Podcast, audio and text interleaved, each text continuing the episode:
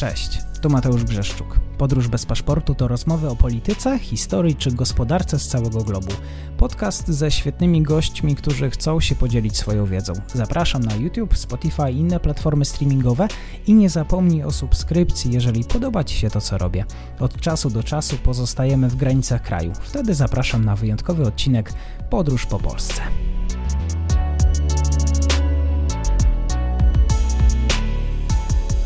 Dzień dobry wszystkim słuchaczom. E, dzisiaj moim gościem jest po raz kolejny pan Piotr Andrusieczko, Outriders, Gazeta Wyborcza. Dziękuję panu serdecznie za przyjęcie zaproszenia. Dzień dobry. E, niedawno na swoim kanale opublikowałem materiał. E, był to wywiad z panem doktorem Leszkiem Sykulskim. Wielu słuchaczy pisało do mnie z własnymi refleksjami i one dotyczyły właśnie Krymu.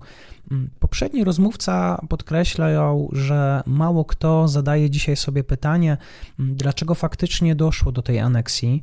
Mm, tutaj pan doktor e, Sykulski podkreślił, że wojska ukraińskie mogły przeprowadzić akcję antyterrorystyczną, e, a tego nie zrobiły. E, mogły sobie bez problemu poradzić z małą grupą tak zwanych zielonów, zielonych ludzików. Panie Piotrze, y, jak duże wojska zatem stacjonowały na Krymie przed i w trakcie aneksji? Y, słuchacze informowali mnie, że rzeczywiście taka umowa pomiędzy Ukrainą i Rosją była. Tak, rzeczywiście to, y, to jest właśnie, wydaje mi się, że pewne nieporozumienie, jeżeli mówimy o tych wydarzeniach z lutego i marca 2014 roku, dlatego że Rosja dysponowała mm, ogromnym potencjałem na samym Półwyspie Krymskim. E, tutaj rzeczywiście mieliśmy do czynienia z taką e, aneksją, operacją hybrydową, czyli właśnie pojawiły się zielone ludziki.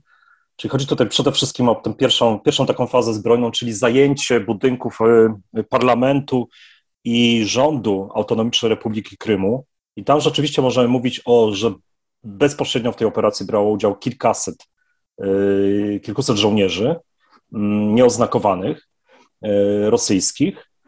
Natomiast od tego momentu praktycznie mieliśmy do czynienia z taką inwazją na dużą skalę, dlatego że w, w tej operacji e, trudno tutaj dokładnie podać pełną liczbę, ile brało udział e, żołnierzy rosyjskich, no ale powiedzmy, że było to od, od kilkuset, no gdzieś między może 15 a 20 tysięcy bezpośrednio zaangażowanych żołnierzy rosyjskich. Ja mam tutaj taką nawet liczbę, zestawienie jakby różnych jednostek, które bezpośrednio były zaangażowane, czyli mamy tutaj 31. Gwardyjsko-Desantową Szturmową Brygadę e, rosyjskich wojsk powietrzno-desantowych, Gwardyjski Pułk Specjalnego e, Naznaczenia, Gwardyjska Brygada Strzelców Zmotoryzowanych, gwardyjska powietrzno-desantowa dywizja, kolejna gwardyjska desantowo-szturmowa dywizja i tak dalej, i tak dalej. Więc rzeczywiście ten potencjał był bardzo duży. I pamiętajmy, że tak jak pan wspomniał, na terytorium Krymu stacjonowały wojska rosyjskie. Czyli to, jest, to była do aneksji główna baza i pozostaje ją, teraz jest ona rozbudowywana, główna baza floty czarnomorskiej i to, czyli baza, która e, dysponowała nie tylko e, siłami morskimi, ale właśnie również jednostkami e, lądowymi, które no, wzięły udział, bezpośredni udział w tej operacji. Oczywiście okręty również brały udział w operacji, dlatego że, że one zablokowały w portach jednostki ukraińskie. To jest też, to były też, ta flota czarnomorska dysponowała swoim lotnictwem i tak dalej, więc rzeczywiście na samym Krymie ten potencjał militarny jeszcze do aneksji był, był duży i on został wzmocniony jednostkami, które przybyły również e, z, z samej Rosji. Ale ponieważ mówimy tutaj też o pewnej operacji właśnie, o której mówiłem, hybrydowej, to e, nie tylko e, same wojska rosyjskie brały w tym udział. Na przykład w tej operacji wzięła również udział takie bardzo duża grupa paramilitarna, przerzucona z obwodu krasnodarskiego czyli wojska kozackie. To było mniej więcej, według już danych samych rosyjskich danych, w tej operacji wziął udział tysiąc e, kozaków e, z kraju krasnodarskiego. Oni zostali uzbrojeni przez stacjonujące na Krymie, właśnie przez stacjonujące na Krymie oddziały floty czarnomorskie, otrzymali automaty i przez pewien okres, ten początkowy okres oni pełnili, bazowali na tej granicy administracyjnej między Krymem i obwodem hersońskim. To są w internecie, można je sprawdzić. Ja miałem okazję parę lat temu rozmawiać z jednym z kozaków, który brał udział w tej operacji, który też mi pokazał całe archiwum właśnie fotografii E, z tamtego okresu, z bronią, która była im wydawana, z umundurowaniem i tak dalej. Więc rzeczywiście to była operacja dużą skalę, dlatego trudno tutaj, tutaj nie można mówić o tym, że ona miała jakiś ograniczony e, charakter. Natomiast oczywiście e, też nieprawdą jest, że jakby nie jest zadawane pytanie, dlaczego strona ukraińska nie podjęła kontroperacji. To pytanie jest zadawane od wielu lat w samej Ukrainie.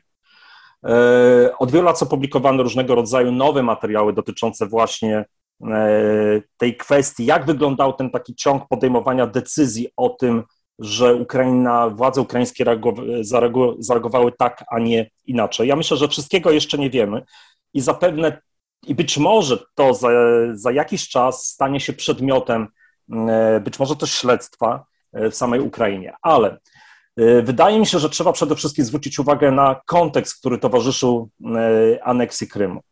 Czyli operacja, która się odbyła, która zaczęła się e, pod koniec lutego, ja mówię ściśle o operacji militarnej, dlatego że tak naprawdę plany aneksji Krymu, no one moim zdaniem pojawiły się jeszcze w latach 90. i warto by sobie tutaj przypomnieć, że był już problem separatyzmu na Krymie w, tym, w pierwszej połowie lat 90., od 92 roku do 95 roku, gdzie działy się też bardzo poważne rzeczy przy wsparciu rosyjskim, ale nie bezpośrednim zaangażowaniu militarnym, czyli też zostało ogłoszone referendum. E, nawet można powiedzieć, że w pewien sposób jakby następował ten proces uniezależniania się Krymu e, od, od Ukrainy.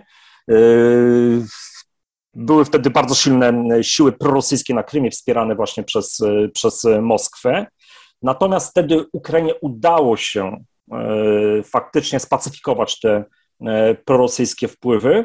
E, wtedy przerzucono znaczne, znaczną liczbę oddziałów wojsk wewnętrznych na, na, terytorium Krymu dla stabilizacji tej sytuacji, ale też trzeba pamiętać, że rzeczywiście ten, wtedy ten kontekst był zupełnie inny. To znaczy, po pierwsze, Rosja ugrzęzła w pierwszej wojnie czeczeńskiej, tego zupełnie nie miała e, realnych możliwości zaangażowania się militarnego jeszcze w Ukrainie, a po drugie, Ukraina w tamtym czasie posiadała jeszcze broń nuklearną, e, co też oczywiście no, trudno sobie wyobrazić, że miałoby nastąpić do konfliktu e, nuklearnego, ale tym niemniej padały takie ostrzeżenia ze strony przedstawicieli niektórych sił politycznych w Ukrainie w stosunku właśnie do Rosji, że jeżeli będzie ona dalej angażowała się w ten proces separatystyczny na Krymie, no to powinna pamiętać, że Ukraina dysponuje e, arsenałem e, nuklearnym.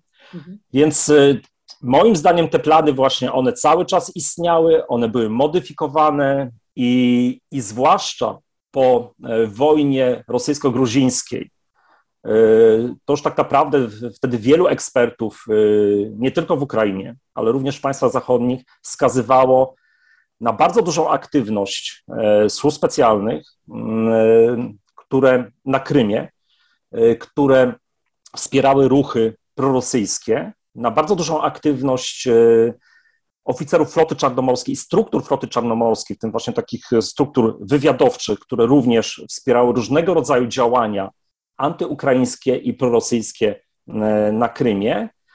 No i w zasadzie zaczęto mówić wtedy, że możliwe jest powtórzenie takiego Y, abchaskiego, południowo-osetyńskiego scenariusza w przypadku, właśnie w przypadku Krymu. Później, co jest, jakby, co jest istotne, mamy 2010 rok, do władzy dochodzi Wiktor Janukowicz i praktycznie mamy to, co on robi, to on demontuje system, można powiedzieć, demontuje system obronny Ukrainy. Chociażby, żeby już tutaj nie wgłębiać się w, jakby w szczegóły, można powiedzieć, że minister obrony w czasach Janukowycza miał obywatelstwo rosyjskie. E, zostaje podpisana umowa o ścisłej współpracy między służbami specjalnymi e, Ukrainy i Rosji. Praktycznie Rosja otrzymuje carte blanche na działania na terytorium Ukrainy, e, a tym bardziej na Krymie. Inną prawdą jest też to, że Ukraina przez te wszystkie lata praktycznie nie prowadziła takiej proukraińskiej polityki na Krymie. To znaczy, że ten Krym sobie trochę pozostawiono. Że mogły tam działać właśnie swobodnie różnego rodzaju organizacje prorosyjskie, paramilitarne, że tak naprawdę służby, służby specjalne ukraińskie nie monitorowały tak ściśle ich działalności, jak na przykład e, robiły to w przypadku Tatarów krymskich.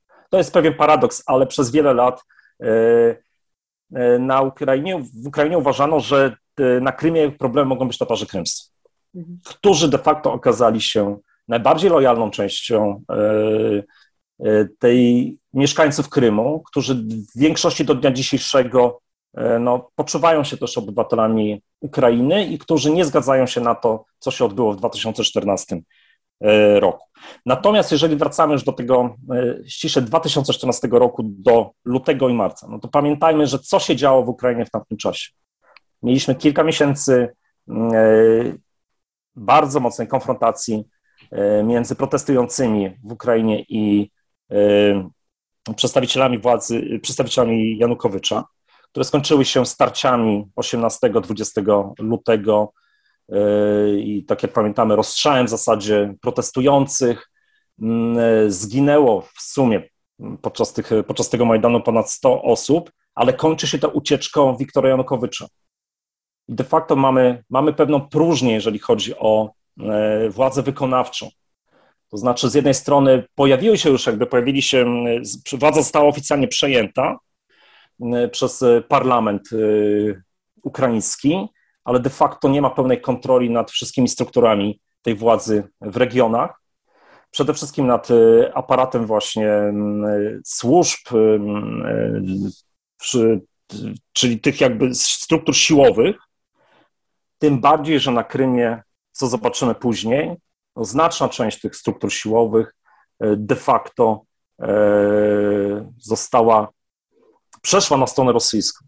To mhm. też, jest, e, to też jest pewien ewenement i mówi nam o tym, jak daleko, mm, jak daleko nastąpiła w tych, w tych ostatnich latach, w tych latach właśnie rządów Janukowycza infiltracja jakby tych, tych struktur przez, przez Rosję.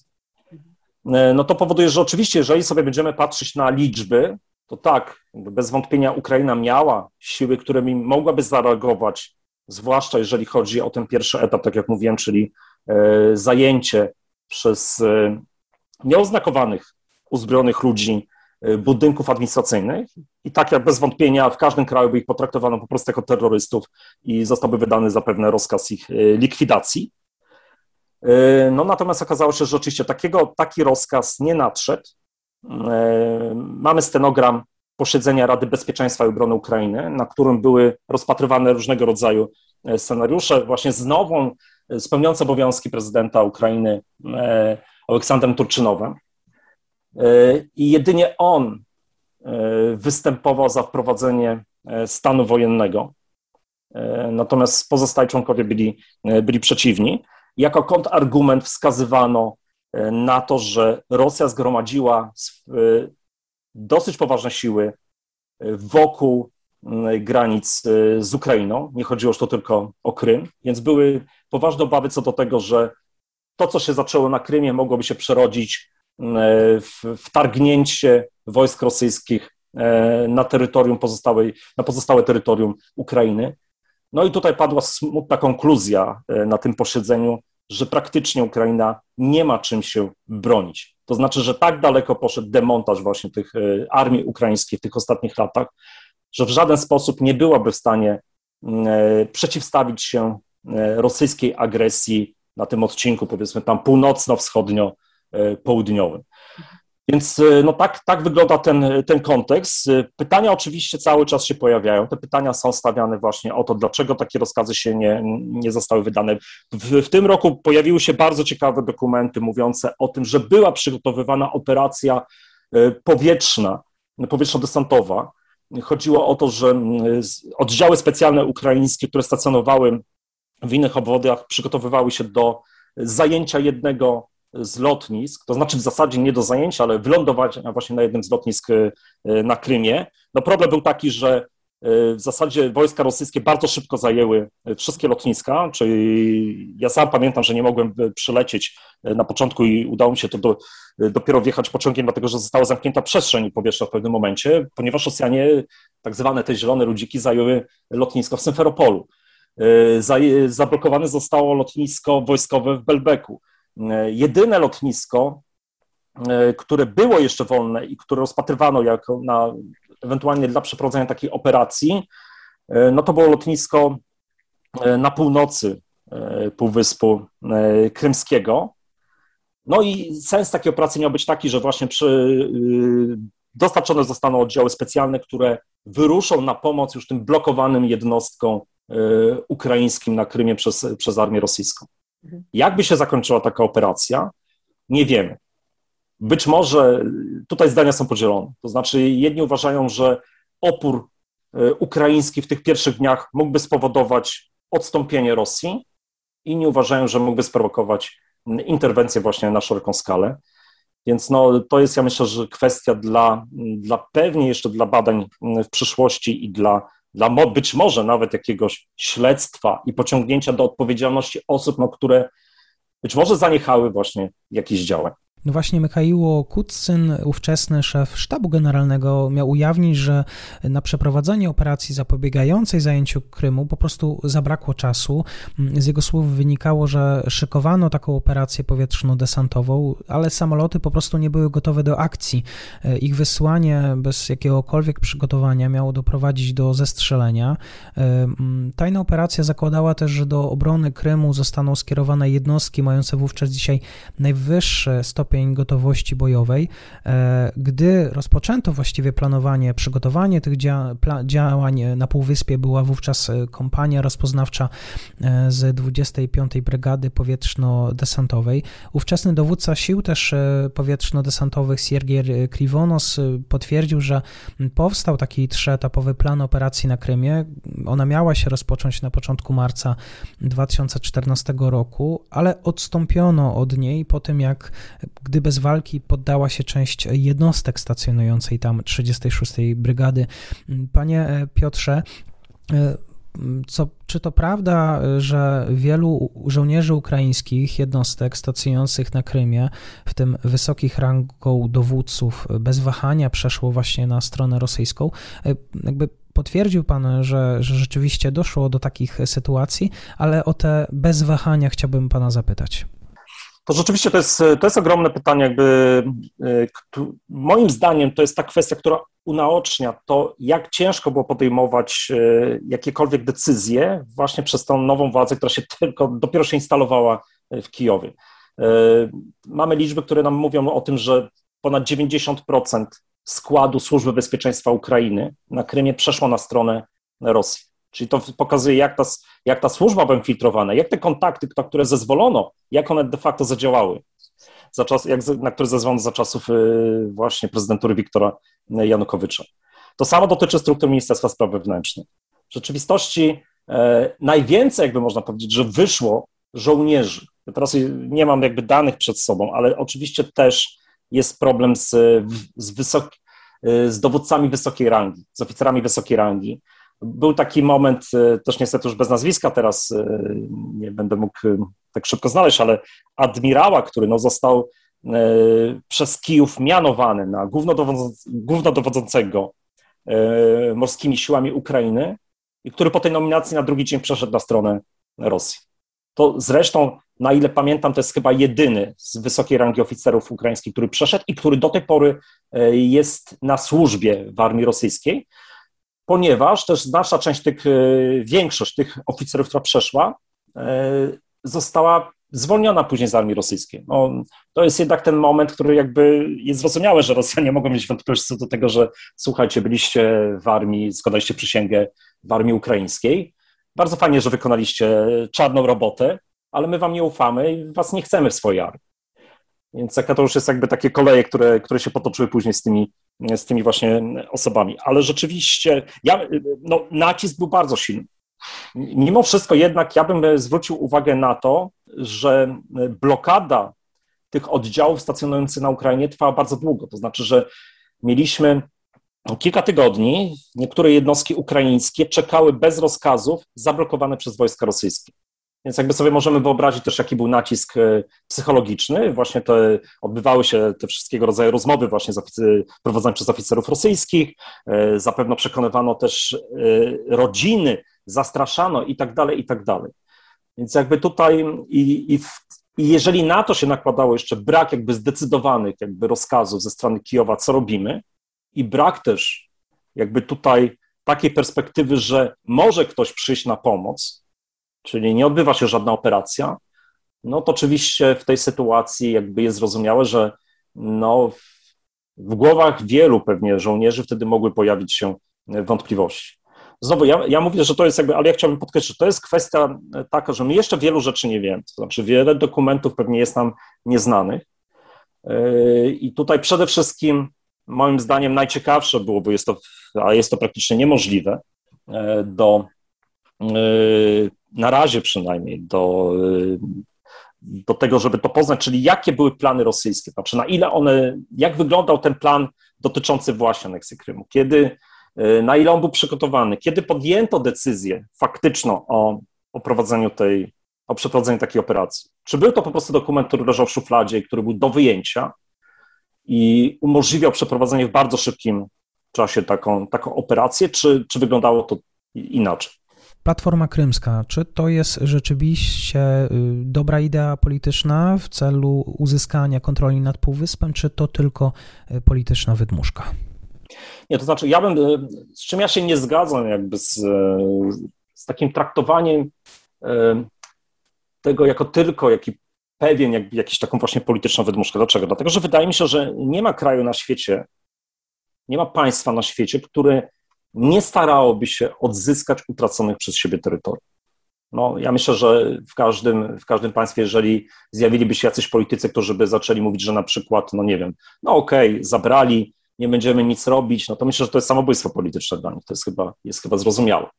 Więc oczywiście mm, tutaj mm, po pierwsze, na co zwracało uwagę wielu ekspertów e, od 2016 roku, to to, że Ukraina nie miała żadnego, żadnej takiej koncepcji, właśnie jakieś opracowania pewnych działań, pewnej strategii dotyczącej tego, co robić z Krymem dalej. I dosłownie wczoraj została zatwierdzona E, strategia deokupacji, tak to się nazywa, ale ja też podkreśliłbym drugi człon tego, tej strategii i reintegracji Autonomicznej Republiki Krymu i Sewastopola. E, ona została opublikowana na stronie prezydenta Ukrainy. I ten dokument moim zdaniem jest ważny, to znaczy on wypełnia tę lukę, ten, to czego nie było właśnie przez te wszystkie, wszystkie lata. No oczywiście możemy sobie mówić, jakie są e, realne możliwości i tak dalej. One rzeczywiście są niewielkie na dzień dzisiejszy, ale rozumiemy też, że e, każde państwo musi być przygotowane na różnego rodzaju scenariusze. To znaczy, brak takiej strategii, moim zdaniem, byłby poważnym błędem. To znaczy, że on realnie by pokazywał, że Ukraina w zasadzie pogodziła się ze stratą Krymu. No i byłoby to, i to dziwny byłby jakby jednak mimo wszystko sygnał w kierunku społeczności międzynarodowej, a przede wszystkim swoich e, partnerów e, zachodnich, no, którzy popierają od 2016 roku Ukrainę w kwestii Krymu, e, nakładając sankcje i przedłużając je każde pół, pół roku. Chodzi o sankcje przeciwko Rosji. Mhm. Więc to jest strategia, która była potrzebna i to jest strategia, która no, każde, każde państwo musiałoby mieć, dlatego że, tak jak mówiłem, no, sytuacja może ulec zmianie. E, nie wiem, no, przypomnijmy sobie to, co się działo 30 lat temu. E, powiedzmy, że 35 lat temu mało kto by sobie, mało kto wierzy w to, że Związek Radziecki może w takiej najbliższej perspektywie rozpaść. On jednak się rozpadł. Mhm. E, więc my nie wiemy, co, czego można oczekiwać. Mamy strategię, i częścią tej strategii jest Platforma Krymska, to jest takim międzynarodowym wymiarem e, tej strategii. Ona jest skierowana do społeczności międzynarodowej e, i ona z jednej strony rzeczywiście ona ma po pierwsze jakby przypominać o, o Krymie na arenie międzynarodowej, a po drugie ma załączyć partnerów Ukrainy do realnych kroków. I tutaj tak naprawdę jest co, to, jest co zrobić. To znaczy, bo dlatego, że pod tą całą strategią yy, i pod tą koncepcją Platformy Krymskiej, no, yy, poza tym oczywiście, że głównym celem yy, dla Ukrainy jest deokupacja, to tak naprawdę jest mnóstwo kroków pośredni, takich pośrednich, bardzo konkretnych, czyli na przykład prowadzenie polityki informacyjnej w stosunku do mieszkańców Krymu, tak, żeby nie utracić kontaktu z tymi mieszkańcami. To jest jakby całe, to są programy zdrowy, ochrony zdrowia, służby ochrony zdrowia dla nich. To znaczy, że oni mogą przyjeżdżać na terytorium Ukrainy i korzystać z pakietów pozwalających im na leczenie właśnie na terytorium Ukrainy, tak jak obywatele Ukrainy. To jest kwestia zdobywania edukacji. Tutaj już jakby ten, to działa, dlatego że młodzież krymska może uczyć się w uczelniach, może studiować na uczelniach ukraińskich bez zdawania egzaminów. I tak dalej, i tak dalej. To znaczy, to są kwestie jakby na przykład właśnie pewnych ułatwień administracyjnych. No, wiele z tych osób posiada też rodziny na przykład w, na terytorium innych obwodów ukraińskich, więc tutaj no, to jest jakby przede wszystkim kwestia nieutracenia właśnie więzi między tymi mieszkańcami i, i Ukrainą. Wspomniał Pan, że wiele informacji, danych, kontekstów odnośnie Krymu dopiero poznajemy. E, dziękuję w takim razie Panu redaktorowi za to inne światło też na krymskie e, wydarzenia, za tę polemikę. Moim gościem był Pan Piotr Andrusieczko, Outriders, Gazeta Wyborcza. Dziękuję serdecznie. Dziękuję.